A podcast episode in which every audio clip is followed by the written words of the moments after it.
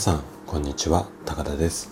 このチャンネルは元営業マンで今は整体院の院長というちょっとね変わった経歴を持っている私があなたにとって人生で3番目に大切な場所。これをね私はサードプレイスって呼んでるんですがこのラジオがそんな大切な場所になればいいなという思いを込めて心と体の健康に関するお話をしています。今日の放送がねあなたを笑顔に変えるヒントとなれば嬉しいです。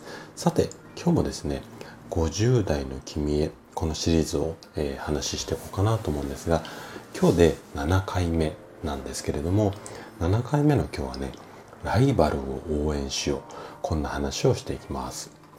で半世紀以上の人生を歩んできてね生涯健康を唱えているまあ整体院の院長をしている私が心と体を整える。まあこんなことを意識しながらね50代の君へということでもう一人の自分に語りかける。まあ一人称みたいな話をあの今日も、えー、していきたいなというふうに思います。それじゃあね早速本題の話に入っていきましょう。50代はいろんな人の協力者になることが大切なんだよ。例えばね20代と50代では協力者の意味が大きく違う。こんなイメージなんだ。20代の協力者っていうのは同じ考えの人の協力者。50代の協力者っていうのは違う考えの人の協力者。あれ？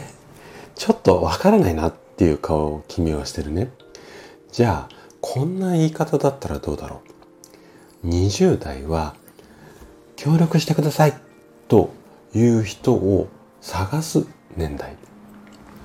50代は自分から協力者になる。そんな年代。君は20代の頃ね目上の人に可愛がってもらって出世した。こんな話をしていたよね。そのご縁を返すのは可愛がってくれたその人ではないんだよ。そう。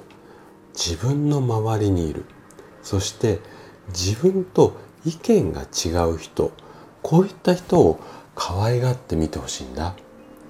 そうすることで君のチーム例えば家族だったり職場の組織の人、うん、そういったところが強くなっていくから。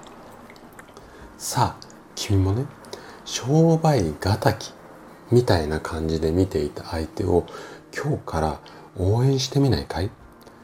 そしてお互いが高め合う。まあこんな形になっていくと君のいる業界全体に活気が溢れてくるから。今日君に伝えたかった話。それはねライバルを応援しよう。